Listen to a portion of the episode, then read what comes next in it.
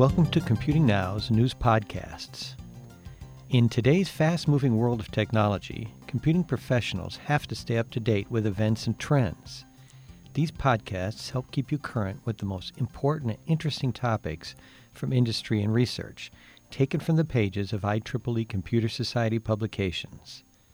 Listen today for insights into the technologies and techniques you'll be working with tomorrow. I'm Lee Garber, the IEEE Computer Society Senior News Editor.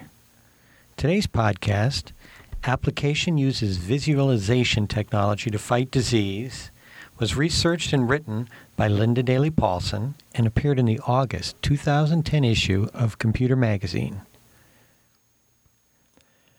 A researcher has developed visualization techniques and a toolkit that let users comb through disease related statistics and otherwise unexamined sources, such as patient records and newspaper articles, to discover geographic trends that could help control the spread of illnesses.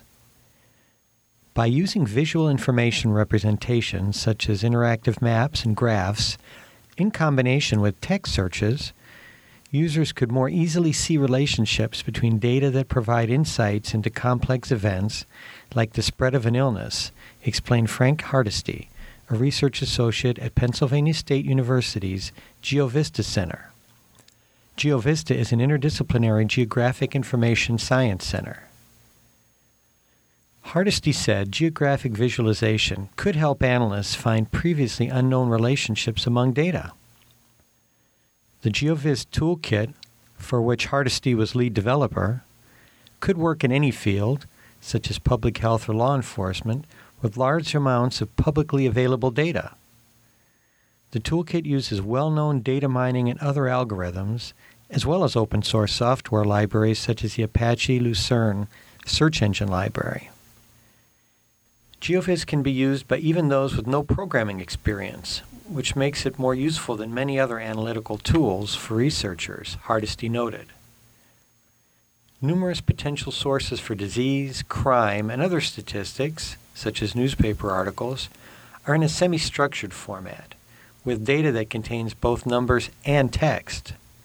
For example, police reports contain defined fields such as time of day or age of perpetrator, but they also contain narrative with information not as clearly defined and not structured like a table or graph.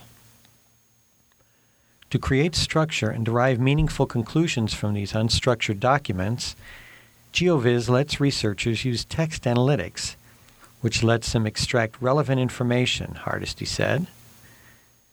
Mapping technologies let researchers organize, analyze, and present the information geographically and GeoViz enables them to change the factors they look at and the perspective from which they analyze them.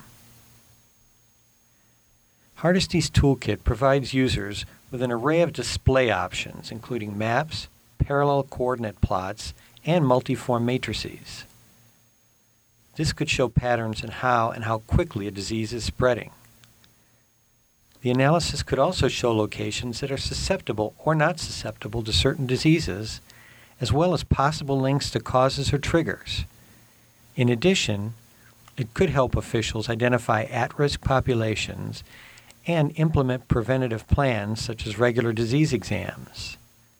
Moreover, GeoViz could help public health officials develop effective control measures, like immunization regimens, for both infectious and chronic diseases. Hardisty says his group is working with analysts at the U.S. Centers for Disease Control and other health organizations that could implement his tool. Thanks for listening to this edition of Computing Now's news podcast. You can hear other episodes and keep up with important technology news and trends at the Computing Now news page at computer.org/cn.